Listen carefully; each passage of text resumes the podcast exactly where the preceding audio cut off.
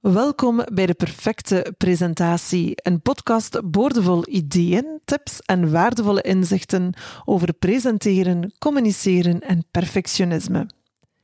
Hey, ik ben Elke van Parijs, herstellend perfectionist, dochter van een perfectionist, getrouwd met een perfectionist en jawel, moeder van een perfectionist.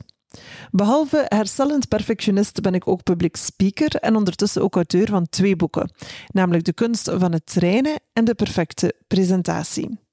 De podcast waar je nu naar luistert is het verlengstuk van mijn tweede boek, De Perfecte Presentatie.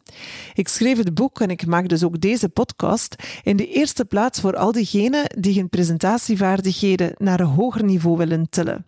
Maar ook, en zeker ook, voor al diegenen die angst ervaren om te spreken in het openbaar. En die angst zullen vooral perfectionisten heel sterk herkennen.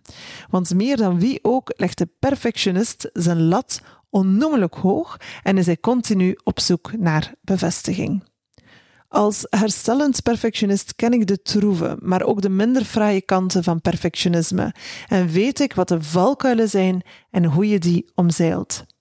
Presenteren en perfectionisme zijn daarmee de twee hoofdthema's die parallel als rode draad door deze podcast lopen.